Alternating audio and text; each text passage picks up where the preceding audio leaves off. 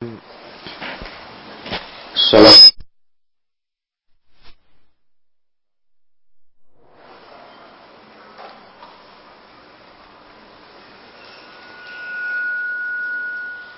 Innal hamdalillah nahmaduhu wa nasta'inuhu wa nastaghfiruh wa na'udzu billahi min shururi anfusina wa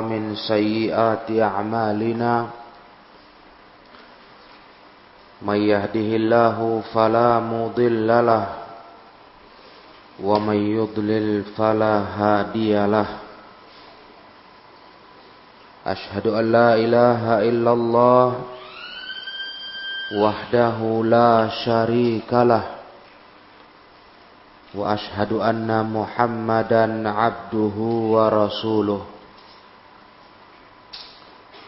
يا أيها الذين آمنوا اتقوا الله حق تقاته ولا تموتن إلا وأنتم مسلمون يا أيها الناس اتقوا ربكم الذي خلقكم من نفس واحدة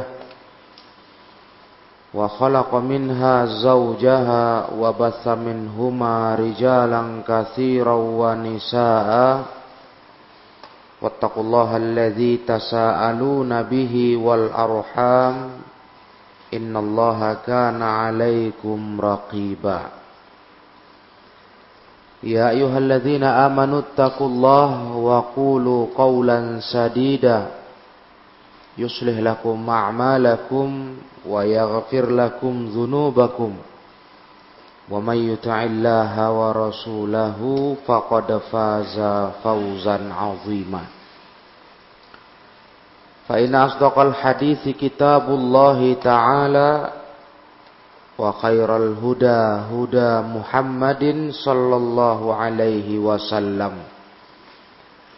وشر الأمور محدثاتها فإن كل محدثة بدعة وكل بدعة ضلالة وكل ضلالة في النار أما بعد kaum muslimin rahimakumullah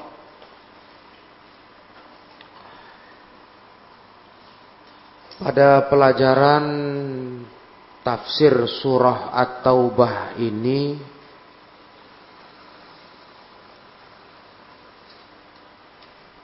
malam Ahad lalu kita sudah melihat ketegasan dari Allah tabaraka wa taala bahwasanya apa yang diinfakkan oleh kaum munafikun apakah itu dengan sukarela maupun terpaksa? Itu tidak diterima oleh Allah Subhanahu wa taala. Karena amal ibadah barulah dianggap sebagai kebaikan di sisi Allah bila mana seseorang itu beriman kepada Allah, beriman kepada risalah Rasulullah sallallahu alaihi wasallam. Munafikun bukan orang beriman. Maka lantuk bala tidak diterima sama sekali dari mereka minhum nafaqatuhum.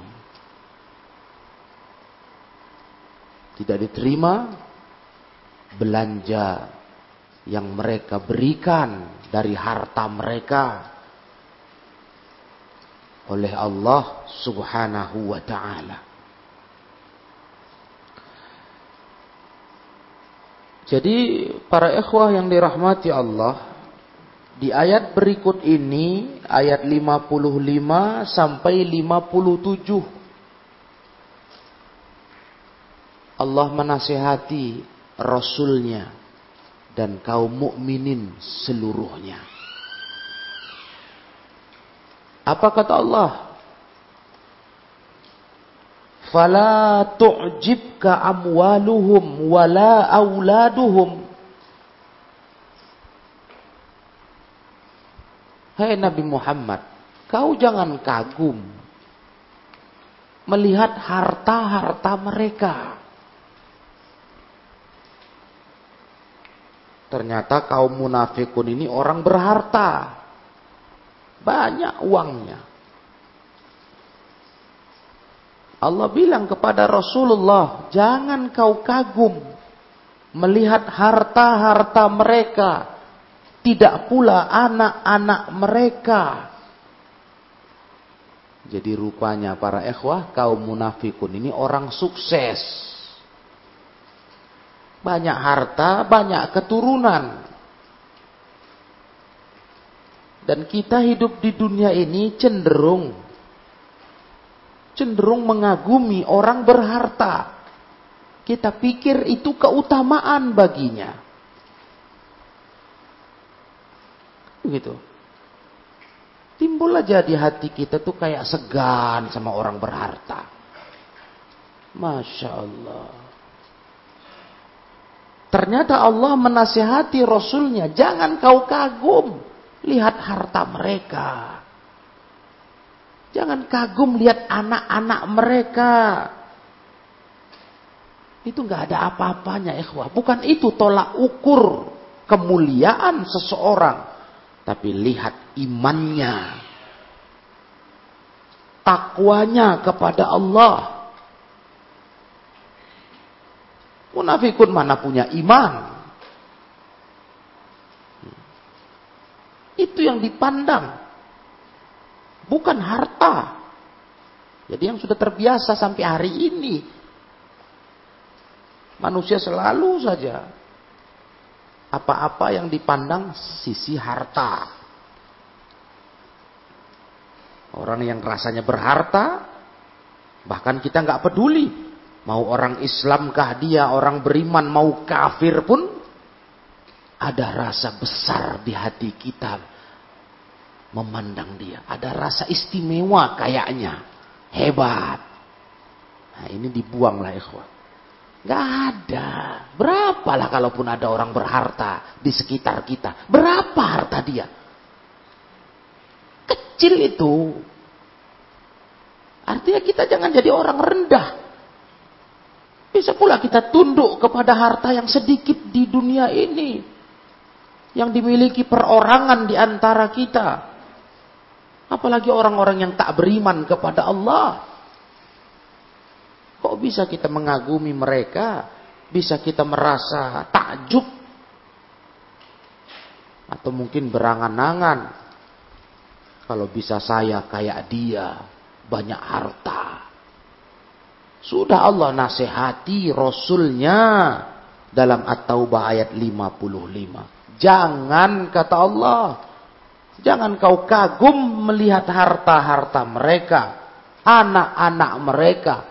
Jangan kagum melihat sisi dunia mereka. Nggak ada mulianya itu ikhwah. Udahlah sedikitnya. Berapa harta orang terkaya di dunia? Berapa? Berapa triliun? Itu kecil dibanding dunia ini. Seberapa itu? Bahkan orang yang punya harta sedunia seisinya sekalipun itu terka, teramat kecil dibanding apa yang di sisi Allah tabaraka wa taala. Menunjukkan murahnya dunia ini. Murah. Seisi dunia, sepenuh dunia ini itu Sampai-sampai kata Rasulullah bahkan tak mengimbangi di sisi Allah dengan janahu ba'udah seukuran sayap nyamuk. Dunia ini di sisi Allah nggak sebanding dengan sayap nyamuk. Iya. Jadi apanya yang mau kita hebatkan rasanya? Dikagum-kagumi, dieluk-elukan orang berduit tuh. Rendah rasanya di hidup nih ikhwah. Kalau nengok duit itu tunduk, rendah rasanya. Nengok orang berduit tuh kok rasanya hebat. Rendah kita rasanya. Sama saja kayak dia. Nah, ini yang mau kita perbaiki cara pandang ini. Yang unggul itu, yang hebat di hati kita. Orang yang bertakwa, berilmu, beramal. Itu yang besar. Kalau cuma berduit, tak, tak ada apa-apanya itu. Berapa? Belum lagi kita nggak tahu rahasianya. Rupanya utang selilit pinggang. Tahu apa kita? Gaya berduit. Rupanya udah mau bunuh diri mikir utang. Pikir berduit juga. Kan kita nggak tahu urusan hidup manusia. Gaya betul mentereng. Nggak tahunya tinggal rencana kapan terjun dari lantai 15. Ya kan? Nah kita udah ketipu, udah ngagum ngeluh-ngelukan. Hebat, hebat, hebat. Aduh. Rupanya manusia-manusia tak ada harga dalam kehidupan ini. Nah begitulah ma'asyirul ikhwah. Ini nasihat yang mendalam ini. Fala tu'jibka amwaluhum. Jangan kau kagum nengok harta mereka. Memang itu pula Allah buat orang munafikun unggul di Madinah. Berduit ikhwah. Sahabat banyak miskin. Rasulullah pun bukan berharta. Maka Allah nasihati Rasulnya, jangan kau kagum dengan harta-harta mereka, tidak pula anak-anak mereka. Innama yuridullah liyu'adzibahum biha fil hayatid dunya. Allah itu sesungguhnya hanya ingin untuk mengazab mereka dengan harta dunia itu semua di kehidupan alam ini. Allah mau azab mereka itu. Azab itu ikhwah. Nanti kita baca tafsir. Maksudnya apa? Allah azab mereka dengan kesenangan dunia itu. Watazhaqo amfusuhum wahum kafirun. Nanti mereka dengan dunianya itu nggak tahu, nggak terasa, tahu-tahu sudah lenyap jiwa mereka, mati dalam kondisi masih kafir. Terlena kan? Merasa duit, harta banyak, lupa tobat, lupa beriman, masih memendam kekafiran. Kan itu munafikun itu, nyimpan kekafiran. Tahu-tahu mati. Dalam kondisi wahum kafirun, masih kafir kepada Allah. Aduh. Ini nasihat. Yang gak pernah basi. Karena begitulah sifat manusia ini begitu. Nengok dunia ini luar biasa. Hmm. Tolak ukur betul. Iya. Kalau ada apa-apa, berita dari orang berduit, waduh, cepat ditanggapi. Tiba berita dari orang nggak berharta, lewat lalu saja. Nggak ada perhatian. Kan begitu kita hidup. Nah, ditipu kita. Padahal sebenarnya Kadang bukan berharta kali, nggak sesungguhnya orang berharta. Iya. Kita nggak kenal rahasia setiap kita, urusan setiap kita. Rupanya tak seperti yang digambarkan, tak seperti yang dibayangkan. Allahul musta'an. Maka Allah Ta'ala berkata, "Wa yahlifuna billah innahum laminkum wa ma hum minkum." Walakinnahum qaumun yafraqun. Mereka bersumpah kepada Allah, mereka itu termasuk golongan kalian. Itulah manisnya mulut munafikun. Kalau di depan Rasul bersumpah, kami bersamamu, kami golonganmu. Tapi Allah menegaskan, wa mahum minkum. Mereka bukan dari golongan kalian. Bukan mereka bukan dari golongan kalian kata Allah. Walakinnahum qaumu yafraqun. Mereka itu hanyalah sekelompok kaum yang ketakutan. Ya, sehingga cari-cari cara bagaimana hidup bisa aman. Nah, kalau dekat sama Rasul, kami kami adalah pembelamu, kami kelompokmu. Nanti pergi sama orang kafir, kami sama kalian. Kami itu sama orang-orang Islam itu, kami cuma main-main pura-pura saja. Itulah hidup mereka. Ya, terus berusaha cari aman. Tapi Allah sudah beritahukan ke Rasulnya siapa-siapa mereka.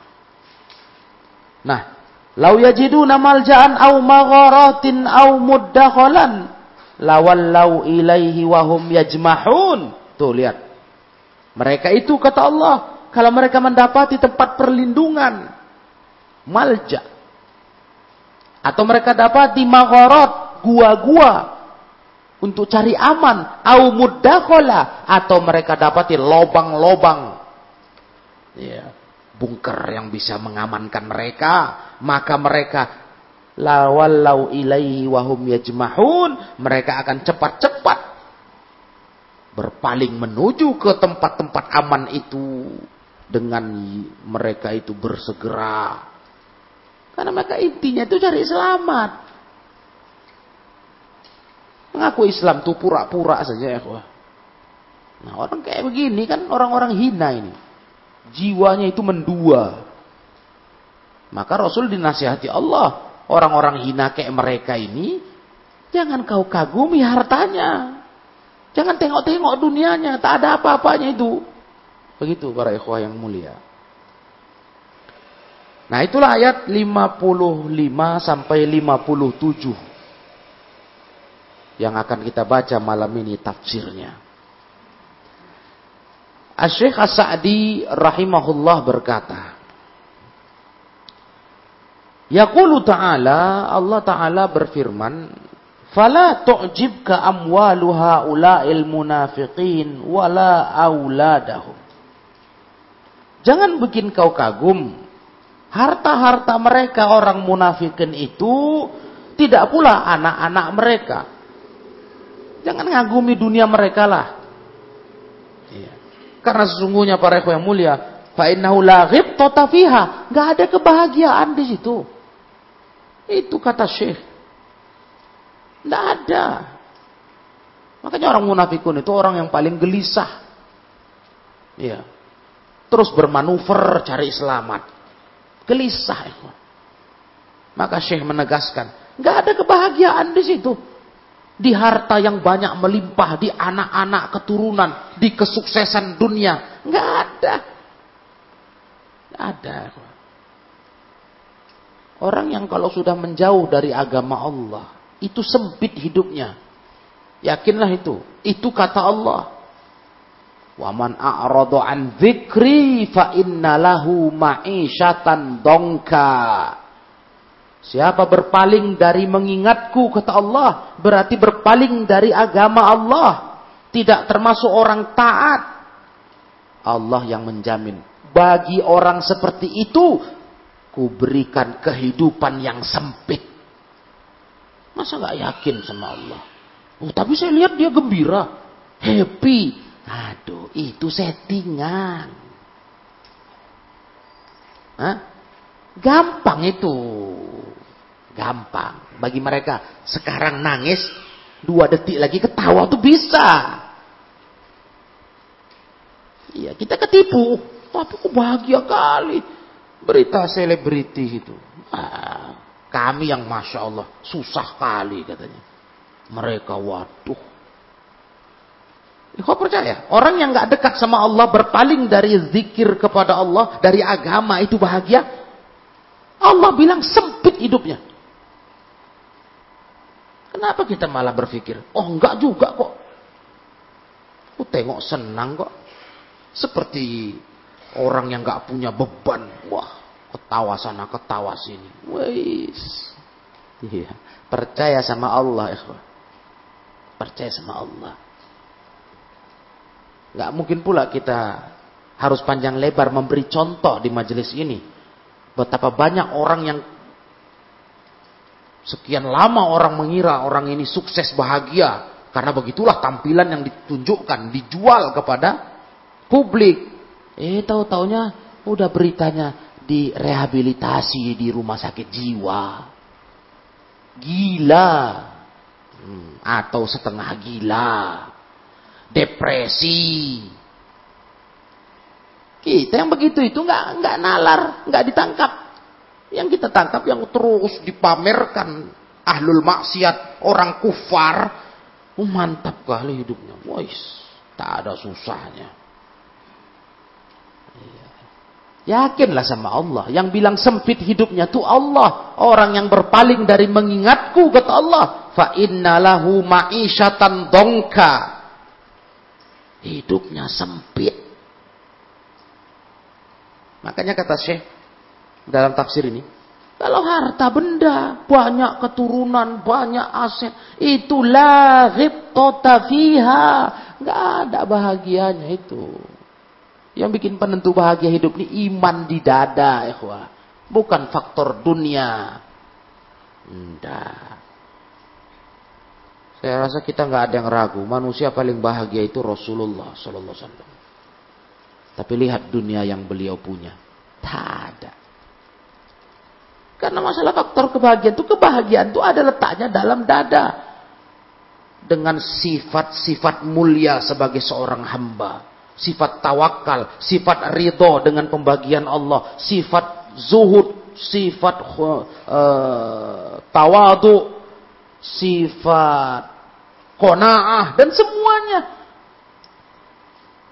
Iya kan?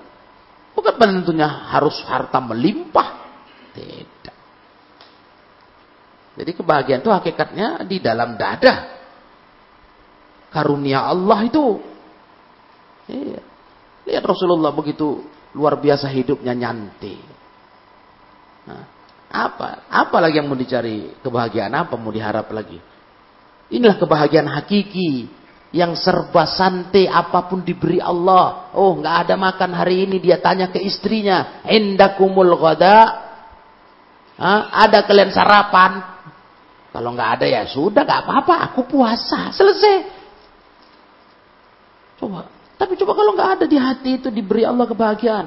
Ada sarapan banyak menu. Ada yang tetap dia selera. Kok nggak ada? Ngamuk.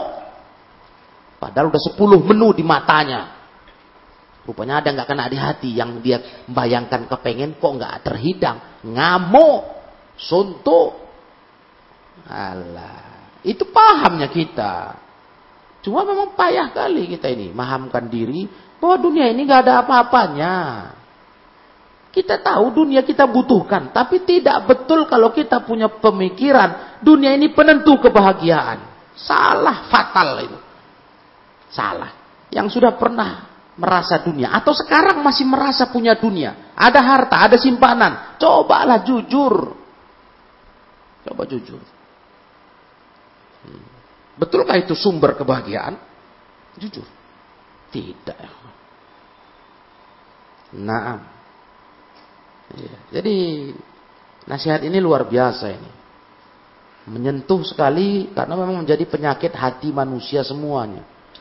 Kita ini cinta dunia, hubbud dunia. Itulah penyakit kita. Penyakit kita umat manusia ini hubbud dunia wa maut. Cinta kepada dunia, takut mati. Hmm. Makanya pas sekali ayat begini ini kita baca untuk menyadarkan kita. Jangan suka mengukur sesuatu dengan harta benda. Allah tegur Nabi, jangan buat kau kagum harta mereka itu, kata Allah. Jangan. Masya Allah. Wa awwalu barakatiha alaihim angqaddamuha ala maradi rabbihim. Sesungguhnya harta mereka itu awal berkahnya, kalau mereka mau keberkahan, yang mereka suguhkan untuk mencari ridho Rob mereka. Ah, itu baru kalau itu pas ikhwah. Itulah ke keistimewaan orang berharta. Jadi kalau orang berharta bertakwa, nah dia unggul. Ada kelebihan yang nggak bisa dikejar oleh orang nggak berharta pada diri orang berharta yang bertakwa. Kelebihannya hartanya itu sehingga dia bisa bersodakoh, berinfak untuk agama Allah yang orang susah nggak bisa. Nah itu Itulah berkahnya. Tapi yang ada para jemaah yang mulia wa asawullah li ajliha malah mereka bermaksiat kepada Allah karena harta itu untuk mendapat harta itu. Harta itu menjadi penyebab maksiat kepada Allah. Menjauhkan dari Allah tabaraka wa taala. Apalagi sifat harta begitu kata Rasulullah. Sifat harta itu ikhwan. Hmm. Makanya Nabi Nabi ke umat ini bukan takut umat ini miskin. Jangan salah. Bukan aku takut kalian miskin kata Rasul. Mal fakru akhsha alaikum. Bukan. Makanya ikhwan yang saya muliakan, jangan jangan dicela kemiskinan. Nah, tapi celalah kemalasan. Adapun kemiskinan setelah kita hidup normal, usaha normal, jangan dicela. Nggak ada celahnya itu. Makanya Rasul bilang mal fakru akhsha alaikum. Aku nggak takut miskin menimpa kalian, hai umatku. Tapi yang ku takut malah satu, antum satu alaikum dunia. Dunia ini dibentang, dibuka, enak kita ngambilnya. Itu yang ku takut kata Rasul.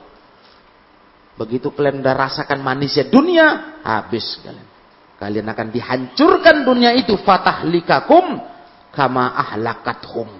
Kalian dihancurkan dunia sebagaimana umat dulu dihancurkan dunia. Itu yang ku takut kata Rasul. Makin berduit, makin lapang rizki, makin menjauh dari taat. Udah sibuk sama dunia. Dunia ini luar biasa. Tabiat kita semuanya suka dunia. Kok nggak ada yang nggak itu. Zuyina nasi hubus syahawat. Dibuat indah di hati manusia cinta syahwat. Syahwat itu ada wanita, minan nisa, wal banin, ada anak-anak, ada pula harta benda. Iya. Nah, Kintoroh al-muqantaroh.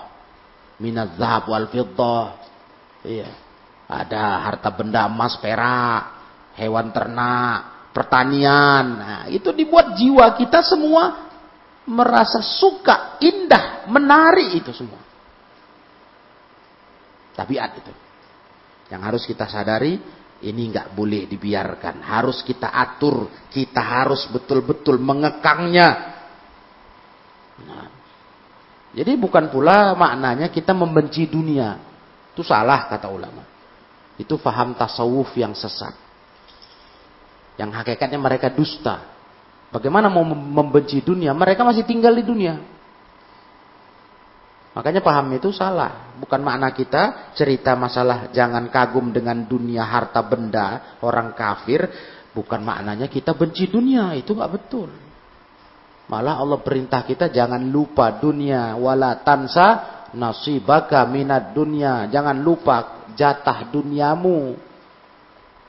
Iya itu tetap Nah, makanya kita nggak celah kemiskinan. Yang penting kita udah berusaha. Oh segitulah dikasih Allah rizki kita. Alhamdulillah. Itu pembagian dari yang maha kuasa. Takdir kita segitu ya sudah. Yang penting itu. Nah, ridho apa pun yang diputuskan Allah dalam kehidupan kita. Para ikhwan yang mulia, wa inna ma yuridullah liyu'adzibahum biha fil hayati dunya. Ternyata Allah hanya ingin mengazab mereka dengan harta benda itu, kesenangan dunia itu, supaya mereka tersiksa dalam kehidupan dunia. Apa maksudnya diazab Allah? Wal muradu bil azabihuna. Maksud azab di sini mayanaluhum minal masyaqqati fi tahsiliha. Ya Allah. Rupanya itu maksud azab. Yang mana mereka itu merasakan masyakoh. Beratnya mendapatkan harta itu.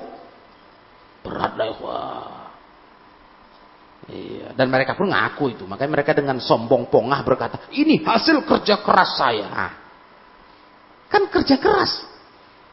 Bukan kerja lunak kan. Sampai begitu gaya sombongnya. Ini hasil kerja keras saya. Nah, ngaku dia. Betul.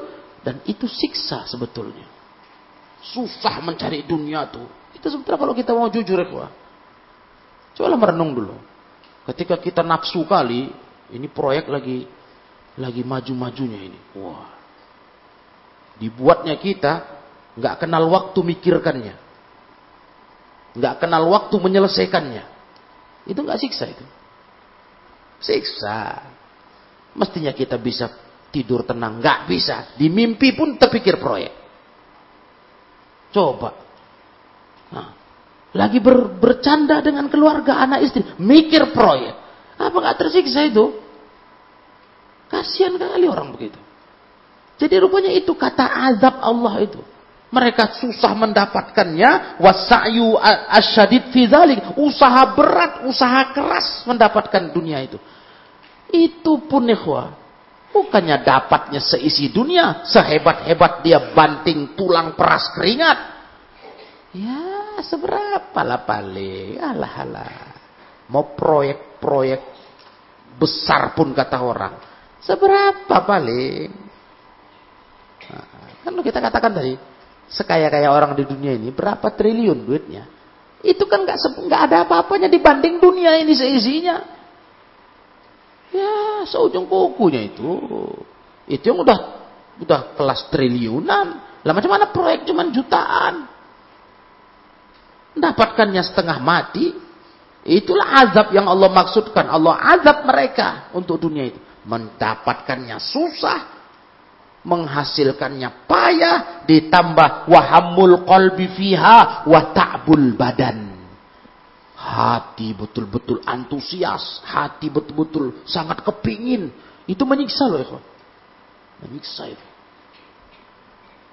kalau saya contohkan para jemaah yang mulia ibarat kita yang mungkin sebelum kita punya tabungan bisa nyimpan harta mungkin kita berpikir aduh tetabung aja sejuta Masya Allah sudah. Selama ini tak pernah uang itu menetap di dompet.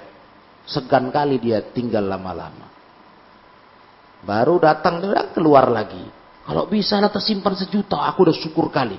Begitu dapat sejuta, apa yang ikhwah pikirkan? Syukur? Enggak. Terbayang, bagaimana kalau dua juta? Kan mantap. Terus naik, terus naik. Ya Allah ikhwan. Hamul qalbi. Keinginan hati itu makin menyiksa. Itu makin terasa. Lambat. Padahal udah dapat target yang semula ber, kita bayangkan. Ah sejuta pun udah mantap. Bisa tersimpan lama. Naik dua juta. Naik tiga juta. Itu makin kok rasa lambat. Karena kita udah punya target ini. Maunya lima juta. Maunya sepuluh juta. Eh. Kok naiknya lambat kali ini. Kok baru tiga juta seratus ribu. Uh, Makin gak enak hati itu, wah, jangan salah. Berinfak makin berat. Dulu gak punya nyimpan segitu, enak kita berinfak. Sekarang berat. Karena kalau sempat kita 3 juta kita kurangi infak 50 ribu, aduh udah gak enak nyebutnya 2 juta 950 ribu. Coba jujur ya, Bukan makin berduit makin santai aja. Nah, seikat. Bukan. Makin, mana yang kecil? Mana yang kecil? yang nggak mengganggu jumlah yang kusimpan. Allah. Kita kan sama manusia. Begitulah sifat kita sama dunia. Hambul kolbi. Kalau udah kena itu, malah tersiksa kita. Tersiksa. Iya. Karena kita udah punya ambisi yang lebih besar. Makanya kita kadang lucu nih orang berduit nih. Kok pening dia? Pening. Apa yang dipeningkan? Aduh, ada target mau dibeli tanah 3M ini. Loh, kenapa kau peningkan? Hah? Coba gak usah kau targetkan. Pening dia kok. Kenapa? Duit di rumah cuma 2M setengah. Pening punya 2M setengah. Apa nggak ditokok cocok kepala tuh?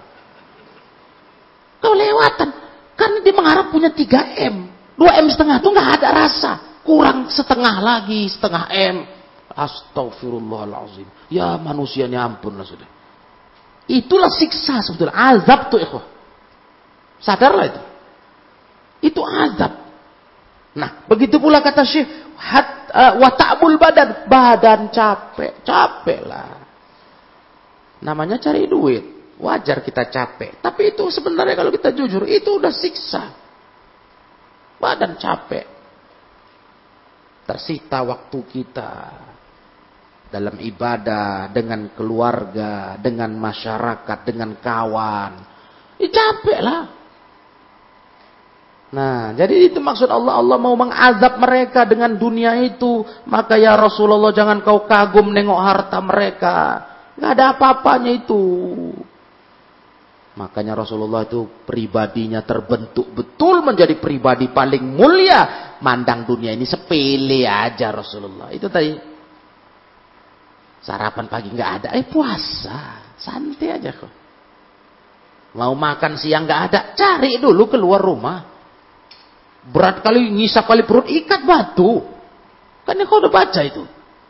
Yang kita nggak pernah kayak gitu kali. Ikat batu. Hmm. Di jalan nih nggak sama dunia santai aja, nggak ada beban berat macam-macam. Itu bukan gampang tuh, cobalah, bah payah ini, susah.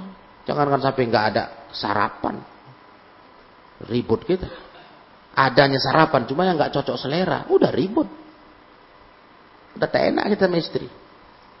Kalau udah ada, ada udah dibuatnya, cuma nggak cocok selera. Astagfirullah. Kadang malu kita sadar diri.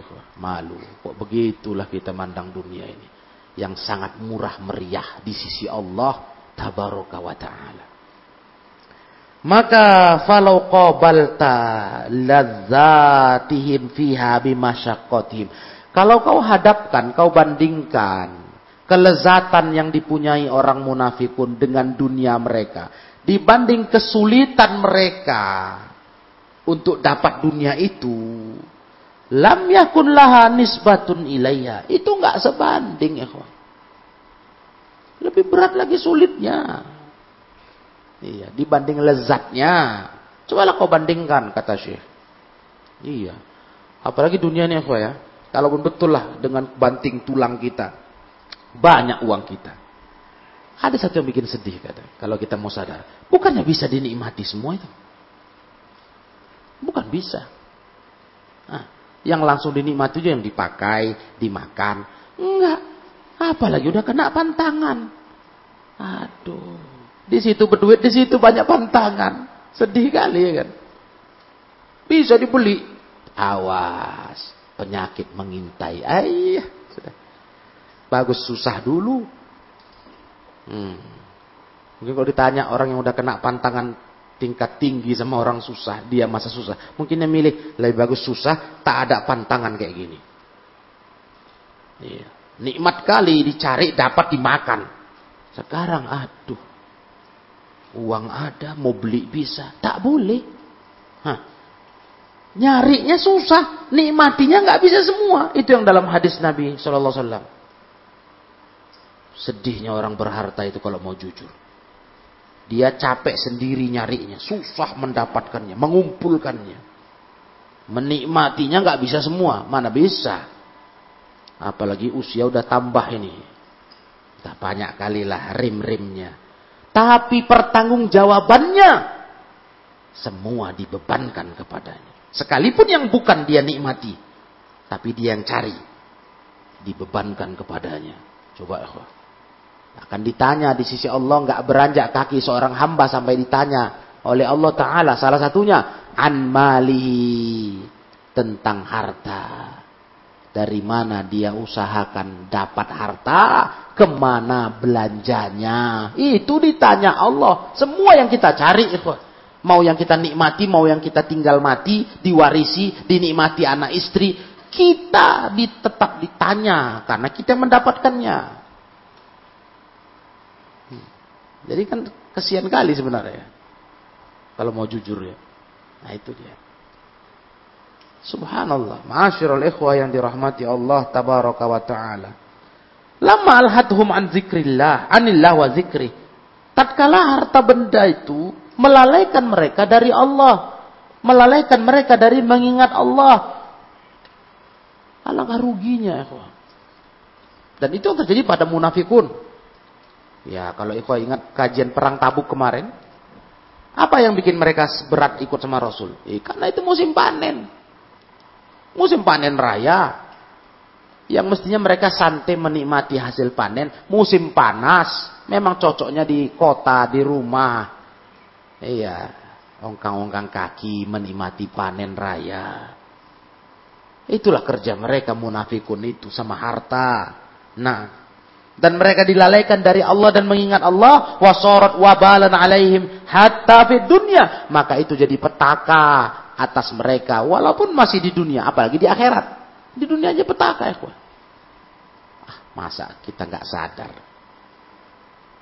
Dunia ini kita yang harus menguras energi pikiran untuk menjaganya. Hmm. Betul, betul punya harta itu enak. Tapi coba ekwa jujur. Bertambah pikiran kita, mikirkan jaganya. Merawatnya. Pasti. Sembrono-sembrono nanti kita susah sendiri. Nggak dijaga hilang dia. Susah kita. Ada ekstra kerja kita jadinya gara-gara harta. Itu mesti. Makanya para ikhwah, Islam gak mencela harta, gak mencela kita berharta. Itu rizki Allah. Tapi Islam mencela kalau harta itu membuat kita lalai dari Allah dan mengingatnya. Seperti yang menimpa kaum munafikun. Karena kalau kita bilang punya harta tercela, tak mungkin. Sahabat Nabi bukan tidak sedikit yang punya harta. Tapi lihat mereka, hartanya untuk apa? Utsman bin Affan, contoh nyata Saudagar kaya. Hartanya untuk apa? Nah, jadi bukan harta itu tercela ya, salah, salah, salah kesimpulan itu. Itu yang saya katakan tadi, itu kaji sufi yang menyalah. Membenci harta, mencela harta. Tidak. Itu kan rizki dari Allah itu, dikasihnya ke hamba. Tapi kalau itu membuat hamba jauh dari Allah, hamba meninggalkan Allah, berpaling dari zikrullah, khalas, ini yang tercela gara-gara harta, tak mau jihad. Gara-gara panen raya, kurma nggak mau jihad. Ini yang dicela dalam agama. Dunia melalaikan dari Allah dan zikir kepada Allah. Wa min wabalihal azim al khatar anna qulubahum tata'allaqu biha termasuk perkara petaka yang besar yang berbahaya hati mereka itu tergantung dengan harta Nyangkut. Itu petaka besar itu kalau kita mau jujur. Petaka. Karena beban hati, beban pikiran tambah. Mestilah ya. Mana bisa tidak. Nah, udah mesti kita bertambah beban pikiran. Nah. Wa iradatuhum la tata'addaha. Dan keinginan mereka nggak melampaui. Yani, ya berkisar itu harta benda itu aja. Mutar-mutar di situ aja keinginan mereka fatakunu muntaha matlubihim wa ghayatu marhubihim wala yabqa fi qulubihim lil akhirati nasib. Akhirnya puncak yang mereka cari tujuan tertinggi yang mereka harapkan hanyalah harta benda. Dan mereka tidak sisa di hati mereka rasa keinginan untuk akhirat. Itulah kalau udah sampai dijebak dunia paling fatal. Udah nggak ada lagi minat akhirat program akhiratnya nggak ada. Nah, itulah istimewanya orang beriman kawan. Makanya kalau mau dibandingkan umat Islam sama orang kafir dari sisi kemajuan dunia, itu nggak nggak cocok membandingkannya. Ya, nggak level. Kalau mau level bandingkan sama-sama kafir budak dunia sama kafir lain budak dunia itu baru bandingkan cocok. Mana yang lebih sukses, mana yang lebih hebat, mana yang lebih kaya, Cocok. Tapi kalau umat Islam dibandingkan sama orang kafir, ya nggak levelnya. Oh, umat Islam ini apa ini katanya? Ah, kapan majunya? Masih berdebat hukum pemilu aja. Tak boleh pemilu, demokrasi. Orang udah buat rumah di bulan katanya. Aduh, kau lah pula. Kafir, kafir. Lah kalau kafir mikir ke situ sampai secanggih itu, kalau betul cakap itu, Hah? Buat kolam renang dia di bulan. Mau berenang terbang dulu dia ke sana. Terserahmu. Kalaupun iya begitu. Maklum umat Islam gak setinggi itu. Kenapa? Hati umat Islam ini bukan cuma kayak mereka dunia-dunia tok.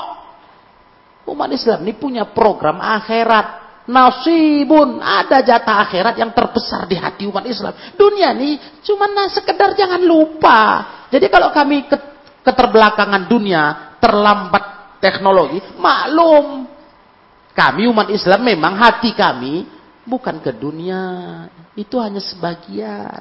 Sekedar kami jangan lupa tanggung jawab hidup. Program kami itu akhirat. Jadi ada pula tokoh-tokoh yang melecehkan umat Islam begitu. Ini asik cerita presiden nggak boleh pemimpin perempuan dulu. Ini saya teringat dulu. Direndah-rendahkan. Nah, mereka sudah punya teknologi canggih. Apa-apaan umat Islam ini? Kapan majunya? Ya Allah. Gak tahu dia. Kita itu makanya kita tidak tidak bis tidak bisa atau mengimbangi setidaknya menyamai mereka apalagi unggul dari mereka karena kita bukan budak dunia umat Islam bukan budak dunia malah dunia ini sekedar jangan lupa itu ajaran Islam kalau mereka memang itu aja ya dia nggak pikir akhirat nggak yakin pun dia sama akhirat jadi kalau dia maju betul di situ di bidang itu ya wajar nah wajar Memang memang itu aja hidupnya, dia habiskannya ke situ seluruh potensinya. Wajar. Terus menghasilkan teknologi canggih-canggih, wajar. Dia memang untuk itu aja hidupnya. Dia nggak punya sedikit pun beban akhirat. Beban untuk mendapatkan akhirat. Nggak ada beban di otaknya. Malah dia nggak yakin ada hari kebangkitan. Nah, makanya kata Syekh di sini, orang-orang seperti itu nggak tersisa di hati mereka jatah akhirat. Mana pikirannya ke akhirat itu? Masa yang begitu itu mau dibandingkan sama umat Islam? Umat Islam malah dicela Allah kalau sempat nggak mikir akhirat, ya kan? Malah kita disuruh Allah cari jatah akhirat itu yang paling utama. Dunia jangan lupa, karena dunia ini sekedar ya begitu aja lah. Bukan kita nggak butuh, butuh. Tapi betul-betul ya sekedar itu aja. karena kita sadar betul. Begitu sudah mati eh, tahu kita. Makanya kalau lihat kematian bertakziah itu jadi pelajaran penting. Betul-betul dunianya apa? Sekedarnya aja. Mati habis sudah tinggal semua. Lewat semua. Sekalipun penemu-penemu teknologi canggih itu apa yang bisa dibawanya mati? Lewat semua nah orang beriman tuh punya ilmu untuk itu iya nah maka fayujibu zalika zalika ayyan taqilu minad dunya wa tazhaqu anfusuhum wa hum kafirun menyebabkan itu semua menyebabkan mereka berpindah dari dunia, lenyap nyawa mereka, mereka masih kafir. Itulah jadinya ujungnya. Kan udah tenggelam dengan dunia. Tertipu. Maka ketika mereka mati, mereka belum sempat tobat. Udah bergumul terus dengan dunia hari-harinya. Hmm. Tiada waktu tanpa dunia. Kerja, kerja, kerja. Uh, luar biasa. Tahu-tahu datang ajal. Ajal udah udah pasti. Maka mereka kata Allah, anfusuhum wahum kafirun. Ketika diambil nyawa mereka, dicabut nyawa mereka, mereka masih kafir. Terbuai dengan dunia yang dicarinya. Astagfirullah. Maka kita teringat firman Allah, Al-Hakumut takasur hatta zurtumul maqabir. Jangan kayak gitu. Kalian dilalaikan dengan saling berlomba banyak-banyakan dunia. Wah.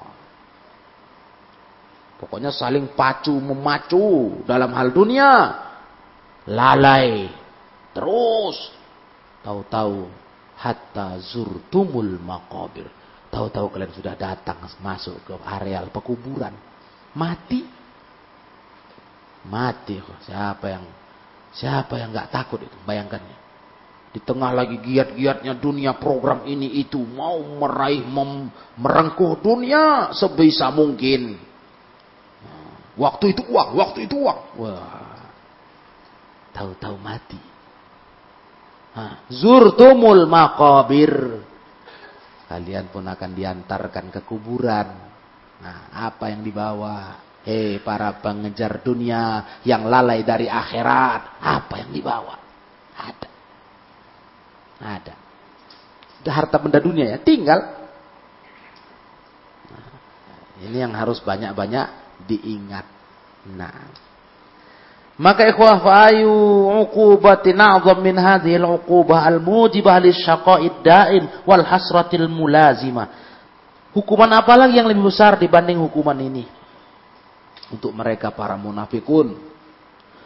Hukuman apa lagi yang lebih besar dibanding hukuman ini yang menyebabkan mereka mendapatkan celaka, celaka yang terus-menerus di neraka. Mendapatkan kerugian yang terus-menerus dalam kehidupan akhirat. Adakah kerugian lebih besar daripada ini kata saya? Tidak ada. Ini hukuman terberat. Banyak ikhwah. Hukuman hidup ini banyak yang kita rasa. Kesusahan, kesulitan kita rasa. Tapi yang paling terberat ketika kita dibuat Allah menjadi orang-orang yang merasakan kekekalan dalam neraka. Kerugian yang selamanya. Ini hukuman terberat. Adapun hukuman dunia, itu nggak seberapa. Dunia, di dunia ini ya sesakit-sakitnya hidup. Sesusah-susahnya hidup. Kalau sudah ajal datang, berhenti semua itu. Orang mati nggak tahu lagi kelaparan, ya kan? Kehausan, kekurangan. Orang mati nggak butuh baju. Orang hidup yang butuh. Artinya ma'asyiral rahimakumullah. Hukuman dunia itu ada akhirnya. Tapi hukuman akhirat selamanya. Dan itu untuk mereka munafikun, kafirun. Budak-budak dunia itu. Makanya nggak pantas kalian, hai Nabi Muhammad dan para sahabat, mengagumi harta mereka. Itu jangan. Jangan. Hmm, ada apa-apanya itu. Kalau mereka berharta itu nggak ada apa-apanya. Itu diazab Allah mereka itu. Dengan susah mencarinya, pening. Bukan nggak pening itu. Sampai-sampai kadang mau tidur pun payah. Iya. Apa apa enaknya hidup lagi? Untuk tidur aja harus makan obat. Ketika kita nggak nggak banyak harta, aduh, pantang kena bantal lewat kita. Nikmat itu belum tahu orang-orang pengejar dunia itu untuk tidur aja punya obat spesial itu. Nah, untuk diminum dulu. Begitulah susahnya. Masya Allah. Nah coba. Kaum muslimin yang malah katanya nggak ada maju dunia. Ah nikmat kali itu. Nah, pantang badan tergeletak. Sudah. Sudah nikmat kali hidup. Jadi begitulah ikhwah nasihat dari Allah kepada Rasulnya Shallallahu Alaihi Wasallam untuk jangan pernah memandang dunia kaum munafikin, harta mereka, walaupun mereka kaya, nggak ada apa-apanya. Kita pun begitu memang harus hidup nih. Jangan nilai orang dari harta, mengunggulkan orang, memuliakan orang karena berduit dia. Ah, jangan. Itu bukan tolak ukur dia itu orang mulia. Ditambah apalagi kita pun nggak tahu rahasia dia. Betul kalinya berduit atau enggak? Atau malah banyak kali tanggungannya. Banyak ikhwah. Hah? Banyak kali beban hidupnya yang harus diselesaikannya. Kita enggak tahu. Artinya jangan dari harta lah mandang hidup ini. Pandang dari ketakwaan kepada Allah. Ketaatan kepada Allah subhanahu wa ta'ala. Kemudian ayat berikutnya wa yahlifuna billahi innahum laminkum wa ma hum minkum mereka bersumpah kepada Allah mereka termasuk golongan Nabi Muhammad sallallahu alaihi wasallam. Padahal mereka kata Allah bukan termasuk kalian. Walakinnahum qasduhum fi halfihim hadza annahum qaumun yafraqun. Tujuan mereka dalam sumpah ini mengaku bersumpah kami golongan Nabi Muhammad katanya itu karena mereka itu kaum yang yafraqun ayyakhafuna dawair. Itu kaum yang takut, penakut itu untuk menghadapi resiko hidup. Makanya mereka penting kali memposisikan diri gimana bisa aman. Baik waktu sama umat Islam maupun sama orang kafir, musuh Islam. Itulah jiwa-jiwa munafikun. Ya kalau udah cinta harta kan ke situ ujungnya kok. Orang-orang udah kena cinta harta, ya kan? Hubul mal. Nah, itu pasti apa? Benci, takut mati. Itu aja udah gendangnya. Dua, takut mati. Kalau cinta harta, takut mati. Nah. Ayakhafuna dawair wa laysa fi qulubihim syuja'atun tahmiluhum ala ayyubayyinu ahwalahum. Mereka enggak punya keberanian nyali untuk menjelaskan kondisi mereka yang sebenarnya. Menampakkan prinsip mereka, enggak punya keberanian, nyali. Enggak ada. Itulah sifat munafikun. Para penakut. Fayakhafuna in azharu halahum minkum. Mereka takut kalau mereka menampakkan kondisi mereka, takut dari kalian. Tentu umat Islam akan akan bersikap kalau mereka menampilkan kekafiran. Dan itulah asli mereka. Yang mereka sembunyikan, kekafiran. Kalau mereka menampakkan nyata sikap mereka sebagai orang kafir, mereka takut menghadapi umat Islam. Takut dari kalian, kata Syekh. Wa yakhafuna an tatabarra'u minhum, takut mereka kalian berlepas diri dari mereka. Kalau mereka berani jujur, kami ini kafir sebetulnya. Nah, takut. Dan fayatakhattafahumul a'da min kulli janib mereka khawatir nanti musuh-musuh akan akan menyambar mereka dari segala sisi. Karena udah nggak punya kumpulan grup lagi. Umat Islam udah bersikap. Inilah penakutnya. Sedangkan Rasulullah dan para sahabat itu pemberani. Iya. Pemberani untuk menyatakan sikap kebenaran, akidah. Nah, siap nanggung resiko. Siap untuk mati kalaupun harus mati. Begitu. Munafikun nggak ada. Jiwanya jahat-jahat kali penakut mati, manipulasi. Hah, itu ajalah kerja mereka. Nah, wa mahalu qawiyul qalbi sabitul janan. Adapun orang yang kuat hati, tegar jiwa. Fa innahu yahmiluhu dzalika ala bayani hali hasanatan kanat aw sayyi'ah. Iya. Orang yang kuat hati, kuat jiwa, mentalnya kuat, orang beriman. Dia akan membawa terbawa untuk menjelaskan prinsip kondisi dia nggak ada cerita simpan-simpan ya atau bermuka dua nggak ada. Yang jelas saya begini. Itu orang kuat hati kuat kuat jiwa. Mau buruk mau jelek akibatnya nggak peduli. Hmm. karena orang-orang yang beriman itu sangat menghargai prinsip. Ya. jadi mereka nggak orang-orang yang takut mati. Ya. Nyalinya kuat. Apa yang ada di dada itu ditampakkannya. Lakinnal munafikin khala'a khala'a khala'a alaihim khal'atal jaban tapi orang munafikin dianugerahi memang dengan sikap penakut. Khala'a alai dalam bahasa Arab kalau ketemu ala itu dianugerahi. Tapi kalau khala'a tegak sendiri kalimatnya mencabut. Itulah luasnya bahasa Arab. Ya, kalau kita melihat kata khala'a yakhla'u mencabut. Tapi ketika dia ketemu dengan ala, khala'a alaihim maknanya dianugerahi, diberi. Masya Allah, kayanya bahasa Arab. Makanya harus tahu betul ikhwah, kalau nggak bisa lain artinya. Ya, kalau hanya mengenal mufrodat, satu mufrodat, jadi kacau artinya. Tujuan Syekh menjelaskan orang munafikun itu memang dianugerahi sikap penakut kita malah menerjemahkannya. Dicabut dari mereka sikap penakut. Loh kontradiksi ya. Jadi bingung pendengaran bingung. Tadi katanya mereka penakut. Kok sekarang dicabut sikap penakut? Nah ini sekedar supaya kita berhati-hati menerjemahkan. Memang secara bahasa kola mencabut. Tapi sebentar itu dasar kata Coba lihat runtutannya penjelasan ahli bahasa. Ah, rupanya kalau khola ala itu diberi anugerah. Seperti bahasa Arab begini. Khola alaihi sauban. Khola alaihi sauban. Dia menganugerahi memberikan baju untuknya. Ah, malah diberi, bukan dicabut. Ya, ini jadi pengalaman nah, untuk para pelajar ilmu menterjemah itu hati-hati. Awas. Nah, makanya saya para ikhwah sering menasihati menerjemahkan bahasa Arab ini ikhwanifidin. Intinya pertama apa? Kitanya dulu paham. Jangan kitanya pun nggak paham kita sampaikan ke orang. Nah, ketika orang tanya, lo kok gitu Ustaz? Entah, begitulah aku tahu.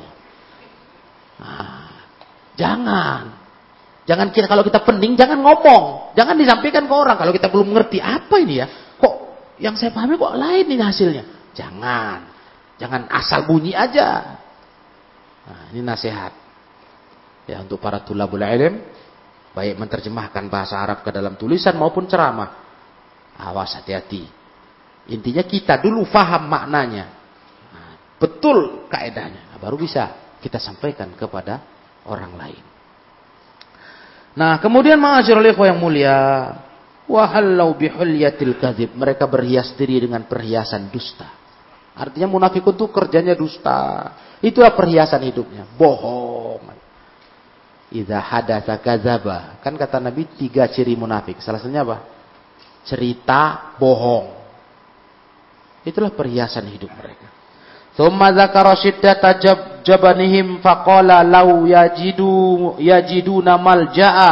Kemudian Allah sebutkan kerasnya, dahsyatnya sifat penakut mereka. Allah berkata, kalau mereka mendapati malja, tempat berlindung, saking penakutnya begitulah mereka. Kalau ada tempat perlindungan, yalja'una ilaihi indama tanzilu bihi musyada'id. Mereka akan cepat-cepat ke sana berlindung kalau datang musibah petaka menghantam mereka. Artinya penakut betul lah begitu. Di mana ada informasi tempat perlindungan, mereka akan nyerbu. Saking penakutnya begitu. Begitu pula au magharatin yadkhulunaha fayastaqirruna fiha atau ada gua-gua yang bisa mengamankan mereka, mereka akan masuk tinggal di situ demi aman selamat. Itulah gambaran penakutnya munafikun. Au muddakhala ay mahallan yadkhulunahu fayatahassanuna fi atau ada tempat lagi ya lobang bunker misalnya, yang mana di situ mereka masuklah ke dalamnya, mereka akan berlindung di situ. Pokoknya apa pun tempat yang bisa ngasih selamat, mereka cari. Itu munafikun. Mereka cari. Nah, makanya nggak usah, bukan malah dikagumi, ikhwah. Ketika muncul berita orang kafir sedang menyiapkan tempat teraman dari kiamat. Bukan berita itu, bukan, bukan terus, wah oh, hebat kali, itu kebodohan tingkat tinggi itu. Udah tembus batas bodohnya itu. Itu pula dibangga-banggakan itu sama umat Islam. Wah hebat kali. Booking tempatnya harga sekian triliun. Untuk cari selamat dari kiamat. Astagfirullahaladzim. Yang bodoh tuh janganlah diberitakan. Nah, itu dikagum-kagumi, diululukan anti ini, anti itu tempat diciptakan. Itulah pas kata itulah kebodohan ke, ke sifat penakutnya mereka. Kerdilnya mental mereka. Itulah. Sampai sampai dari kiamat mau cari selamat. Masih mendinglah dikit dari gempa, masihlah nyiapkan tempat aman dari gempa, dari uh, apa, ledakan merapi misalnya. Ya nggak mungkin pula lah bisa selamat dari kiamat. Sedangkan dunia seisinya aja hancur. Gunung aja berterbangan kayak bulu-bulu. Jadi itu tempat canggih kau tuh mau ditaruh di mana lagi? Buminya udah nggak ada lagi. Jadi bodoh tuh jangan terlalu parah. Ya, tapi yang saya rasa lebih parah umat Islam ini. Itu dibanggakan. Dari obrolan-obrolan di mana duduk. Warung kopi pun hangat dengan cerita itu. Hebat kali orang tuh ya. Bisa menciptakan tempat aman dari kiamat. Udah banyak yang booking kali. Astagfirullah. Ada. Yang beginilah model kita. Kita ini udah banyak kali ditipu. Ditipu dengan kagumnya kita kepada dunia mereka. Itu dia. Makanya dari semua berita dari mereka langsung disadur, diakses. Langsung viralkan. Karena mereka udah hebat kali di hati umat Islam. Itu masalahnya. Mudah-mudahan nggak hebat di hati kita ya. Nah.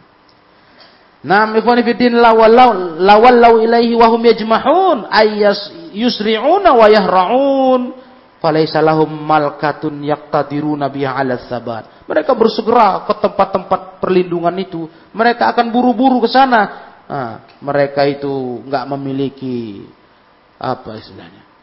Potensi untuk bisa kokoh Sebenarnya nggak mampu mereka. Mana bisa? Kalau memang datang ajal, kehancuran, mau ber, berlindung di mana pun ya mati. Nah, Allah yang tegaskan itu kan. Aina takunu yudrikumul maut kata Allah. Di mana pun kalian berada akan didatangi kalian oleh mati. Walau kuntum fi burujim musayyadah. Walaupun kalian di benteng-benteng yang kokoh. Kalau jadwal mati, mati. Gak perlu harus sakit. Harus kena sesuatu yang meng, gak mengenakkan. Kena musibah. Gak perlu. Di stop aja sama Allah jantung tuh mati. Dah dingin bareng kita. Itulah umat Islam. Memang beda kalau orang munafik kan bukan umat Islamnya itu. Jadi mereka sangat penakut sebenarnya. Penakut kali. Itulah sifat mereka yang Allah jamin dalam surah At-Taubah. Maka demikianlah kaum muslimin para jemaah yang dirahmati Allah.